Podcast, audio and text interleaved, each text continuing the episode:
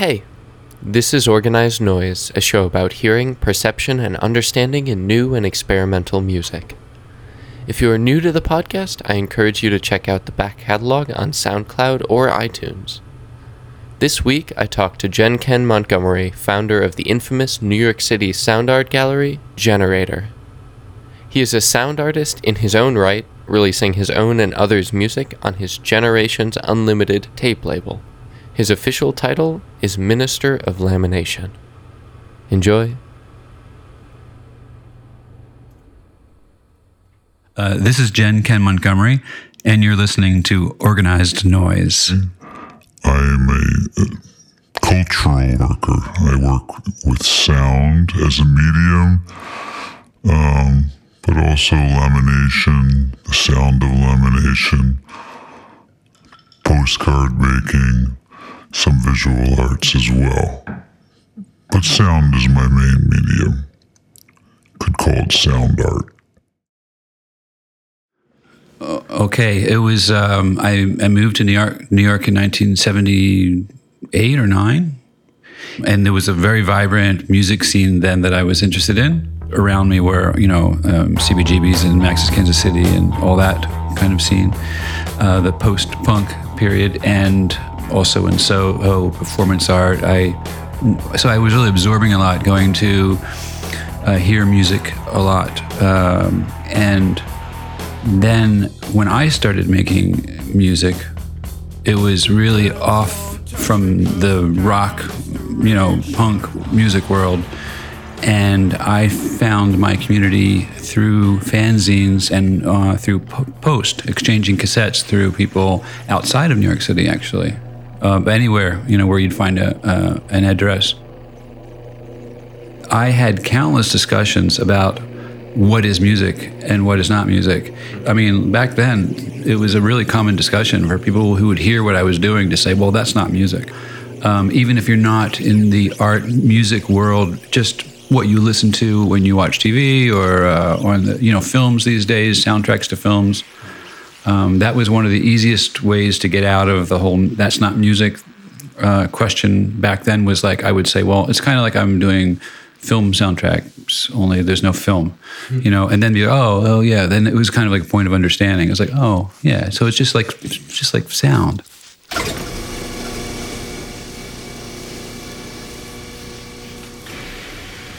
when I was in film school and realized that I was really into soundtracks and I wasn't interested in making films, and I was started experimenting in my apartment in the East Village.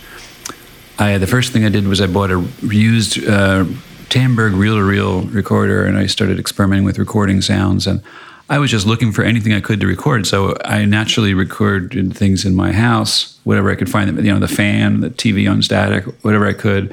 And I also remember at that time having like a party at my apartment where I just wanted to create an environment that was like interesting to listen to. So I remember turning on appliances and just having them on at the party just to make more noise.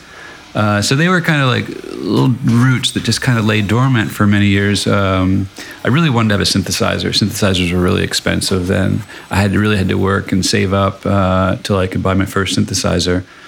Uh, a long time. I had gotten a um, an artist residency at Harvestworks and I had done everything by myself, really kind of low tech. And suddenly I had like, uh, I was given 40 hours to work in Harvestworks, really, really nice studio. And they had some fancy synthesizer, they had MIDI, they had all this stuff that was way more high tech than what I was used to.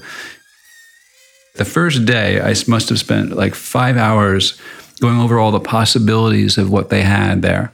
And, um, and there was a lot. And it was very confusing. They had samplers and they had this whole library of sounds. And i remember like getting very frustrated and going home that night and thinking wow man i i just spent like five hours in the studio and i didn't really do anything. You know i'm not going to be able to finish something if i if i don't really figure out what i want to do.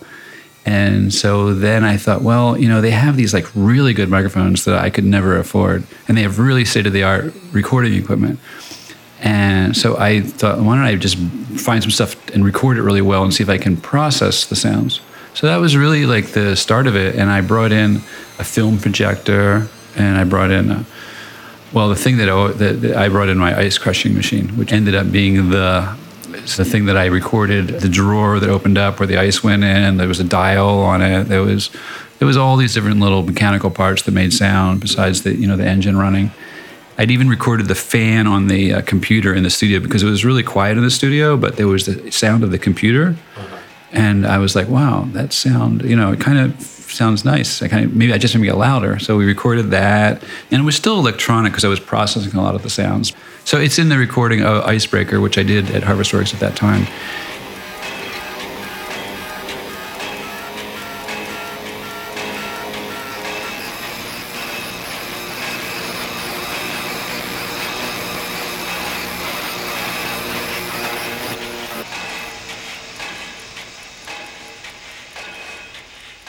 Generator began as an idea in 1989 when I had returned from Europe and had um, visited uh, Amsterdam and been to a place called Stahlplaat, which was putting out cassettes under the name of Stahltape. And it was a, a community run shop with filled with cassettes. And then I had also been in Berlin and to a place called Gelbe Musik, which um, was a kind of gallery shop that had self-produced uh, limited edition artist recordings, records, cassettes. I thought these places were were wonderful, and that there was nothing like them in New York. Also, I had on that trip had visited some of the people that I'd corresponded with through my cassette uh, exchanges. I had started a label um, earlier, started around 85, 86 uh, with Konrad Schnitzler in Berlin and David Prescott, who was in Boston. They were two people that I was corresponding and trading things with. And we wanted to create a, a place for our own work, but also to invite people that we knew in other countries. Um, and then the reality of like, wow, rents are really cheap, and that if you go far enough in the East Village, it's really it was pretty. You know, a lot of people wouldn't go there then. There was a lot of you know vacant storefronts, and I just like took the phone number down, a couple of them, and called them up. And I was like, wow, this is, you know, affordable. So it really it happened that spontaneously. And when I and when I first opened it, I wasn't sure really the whole exactly which direction it was going to go. It kind of evolved. Uh, it was a place for me to do my own work in, and I sat there and I put my cassettes that I had been collecting on the walls, and spent a lot of time alone in the beginning, just sitting there doing my stuff. And occasionally people would, you know, wander in and and I started sending postcards out and telling people about it and word of mouth and really trying to find out who was in the New York area that would be interested as opposed to people that I knew from through the post. Yeah, and slowly a community developed.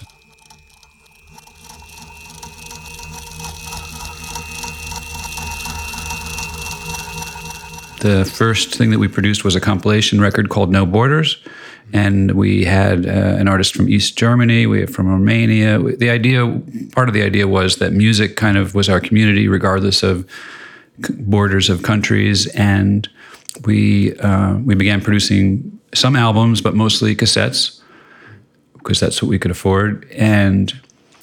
You know, it was trading, but also selling, and very difficult time getting these um, cassettes and records into shops. But you know, my feeling were, was that nobody could hear them or know about them because of that, except for the people who were already in the know who were really interested. And I was really wondering, I thought like people would be interested in hearing this music if they could hear it. And I would work very hard to maybe get like a couple copies on consignment into, you know, some New York record stores and they'd sit in the back somewhere. And I'd just think, well, you know, they don't sell because nobody really pays any attention to them. So I was walking through the East Village, lots of empty storefronts and I thought, wow, wouldn't it be great if like I just had a, you know, open up a place and could put these cassettes and records in. So that it was really kind of to give a home to Generations Unlimited, which was the cassette record label that I started with these three. And people came in from, from out of the, out of the woodwork, or you know anybody that was in the area, New Jersey, or and you know people even just you know a few states away, whatever occasion would come to New York and you know, being near, being in New York meant you had access to people who were traveling from Europe to other places who passed through New York or come to New York, and so a lot of times, uh, you know, over the time period, it would be like uh, people would say, "Oh, I'm going to be in New York," and so I would just uh, openly, allow- you know, invite them to come and perform or do something. And at that time, it was not easy for, you know, an under, underground or an artist that didn't have a name, you know, to get a, a show in New York was really difficult. I mean, when when Merzbow first came to New York, I I went to all the places that I knew in the city. I went to the knitting factory and to the kitchen, and you know, and just told them about Merzbow and said he was coming, and you know, could they do a show? And you know, just no nobody heard of him, so they were like, no, you know. so it was like that's that's kind of the state of, of affairs for noise or. Uh, you know, ex- of that kind of really underground experimental music in New York, it was really hard to even to get a, sh- a show. So, Generator was just like an open door for, you know, people like that. And what year was that? 89, 1989. And so it, it sort of served as this like center of community for this scene that really it became yeah it became a hub it, it just kind of became a hub of of that activity people like Al Margolis from Sound of Pig who had been very active produ- producing cassettes suddenly uh, you know he came by and would come regularly and uh, you know Charles Cohen would come up from drive up from Philadelphia just to bring his Buchla and play Be, I mean there was there was a, yeah it became a regular crowd of people that I met just because of having this space that many of whom became you know lifelong friends um, but also because then it got written up in zines. So then there were people that started sending cassettes in from all over. So the collection started growing really uh, quickly, so, so that the walls were filled with cassettes. And there was also improvised music. There was a collective called Amika Bunker that would perform every Sunday night. They would just, you know, uh, improvise. Um, and then uh, and then I got uh, I crossed letters with Scott Konzelmann in Boston, who was making the speaker constructions. And as soon as I saw photos of them, I was like, "Wow, these are great! You want to, you know, have something here." And that was the beginning of sound installations. Without really planning to do sound installations, uh, I suddenly had Scott speakers in the space and had a show of them, and and then you know that just became um, you know there was a basement a little basement so then somebody else said they wanted to do an environment in the basement so it evolved into uh, having immersive sound experiences in the space as well as having all these cassettes. So so it yeah it it, it you know it some people thought of it as a record store. Some people thought of it as a performance space. Uh, some people came to read the zines and all the literature that was there. And um, but I think in time it really proved to be uh, the most. I think the most vital aspect of it was that it was a meeting place and a hub for people to connect, who are in all these worlds, and um, and people collaborated and friendships came from that from that space being there, which I think is why it's still it's still important for uh, a lot of people because of that those connections.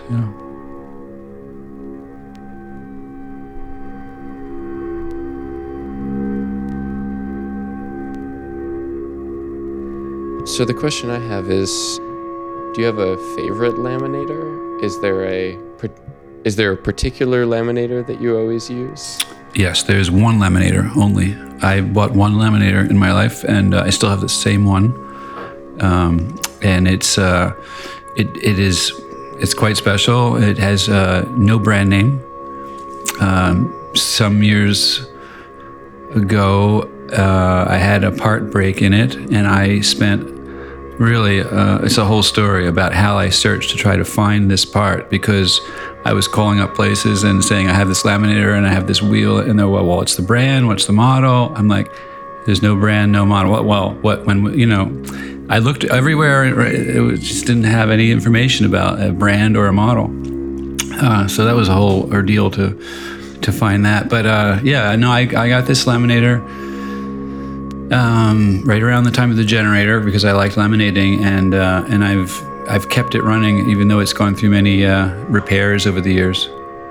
Um, so it's it's uh, what, there's a wonderful thing about laminators for people who might be interested is that they never uh, the technology uh, that is behind laminating hasn't changed since 1988 when I bought the laminator, which is remarkable. I mean, when you think about it, I mean, because everything that you, everything around you, you know, the technology changes. Um, you know, you know, there's now there's refrigerators have like screens on the front of them, you know, uh, you know, all this kind of stuff. I mean, the simplest things, everything is you know evolved, but with laminating, there's really uh, it takes the same amount of time to laminate today as it took in 1988.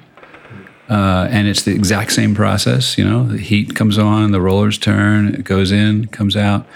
Uh, you know, there's not too many things that have remained that static for so long. So uh, that's another reason why I've just stuck with my old laminator. Didn't need to upgrade it. Any no no no new versions came out since then. And then you recorded that. Yeah, and then I have contact mics inside, so uh, I can uh, hear the sound of things being laminated. Yeah, And and then it, it's been sort of a fixture in your in your live performances for a pretty long time. Well, I made a separation. I really have a, a very particular project called the Ministry of Lamination, and in, uh, in that in that in that world uh, where I am the Minister of Lamination, I create performances based. Uh, I call them lamination rituals, and so I make them very specific performances. Very theatrical, really. And I'll dress up and I, I really basically create a character, uh, and then give people the opportunity to um, preserve for, for forever uh, ephemeral items uh, through the lamination process, um, and then listening to that process. So they're rather than performances. Occasionally, I've done performances uh, that are you know with an audience separate. You know, I'm laminating, but most of the time, it's I'm w- really interacting with people one on one, so that they're actually getting to hear their own lamination while they. Uh, uh, and contemplating the you know the transformation process as they create their own little souvenir. So it's it's it's it's kind of a self-contained project rather than kind of your Very organically grew out of the generator. I had it at the generator, used it to make signs for the you know on the wall and things like that. But then uh, you know I had a little lamination station table, and I had a little sign up. You know, pay a couple dollars and make your own lamination. Uh, so that people can use it as well. Um, and I had a few customers that would come and make collages and do things like that. And uh, so uh, one of those customers was Laura Kikauka, who, um, before she left New York, had a big party, and at, she invited me to bring my laminator to the party. Just, you know, which was like that was kind of like that was like the first time you know I took the laminator out of the house and took it to a party, and at that party, laminated a lot of strange things. Uh, it was a wild party. And uh, so then a few years later, I got another invitation. Uh, she had since moved to Germany, and they had uh, acquired funding for a big event in Munich at a theater, three day event. And I got an invitation to come and bring my laminator, uh, which was just like a miracle. I mean, it was the first time that was that I got a flown to Europe to. I know, you know, I couldn't get flown to Europe to do my music, but to laminate, you know, it was pretty uh, incredible, and that kind of that kind of led to a few other laminator gigs without effortlessly, without me trying to get a laminator gig. Like people would hear about it, and um, yeah, there was a there was a literature festival in Vienna that uh, also had spoken word and sound art that I had um, actually tried to uh, perform at doing music and um, and uh, the curator it, somehow it came up in the discussion about the laminator heard about the laminator somebody told him about the laminator and uh, they were like so what you know what do you do with lamination? And i said well you know I laminate anything. I said i can laminate words you know uh, whatever. And so um, i just spur of the moment said well you know instead of doing a concert i could you know i could just set up I could record, I could get a reel to reel recording and record people's words and then just splice the tape and laminate their words. And they loved it. So I got to go to Vienna to laminate words. That was a pretty good thing. So, yeah, lamination has been very good to me, as baseball players say about baseball. And then, once again, uh, just by I was hanging out with Leif Elgren um, and uh, Mickey von Hausswolff from the from Stockholm, who have a project virtual world called the Kingdoms of Elgaland Vargaland. Been going on now since the 90s. They have a whole universe they've created that's international around this kingdom, and they appointed me the minister of lamination of the kingdoms of Elgaland Vargaland. So I also have an official function through them for events that occasionally come up where I do the official laminating.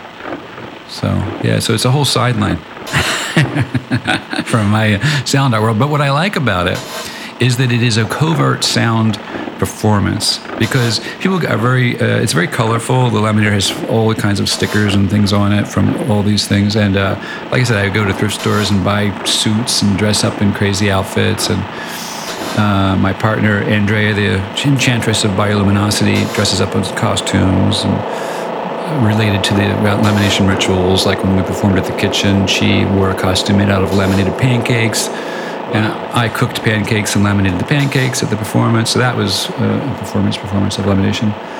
Um, so yeah, it's uh, it's it's very colorful, and people kind of get dazzled by you know her dancing with a dress made out of laminated pancakes and seeing all the things that you can laminate, and they forget that it's really a sound work because when it comes down to it, you when you're making your lamination, I'm, I'm putting the headphones on people and I'm really getting them to really pay attention and listen to the lamination.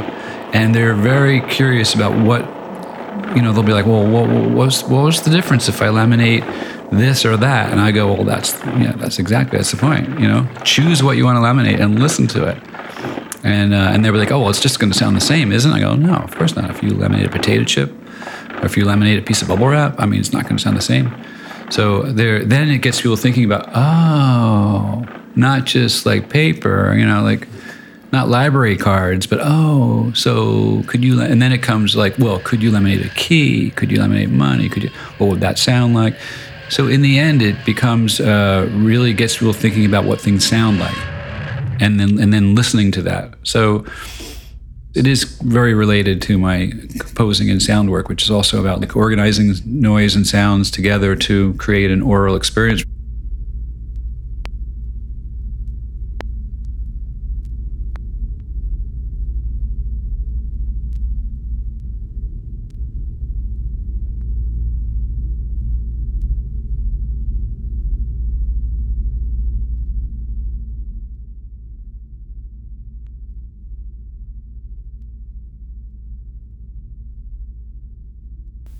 Thank you for listening. The track listing for this episode is in the description. Follow the show on Facebook, SoundCloud, and iTunes. Sharing the episode really helps out. If you liked it, please share it. I tweet at PaulusVH, that is P A U L U S V H on Twitter. Take care.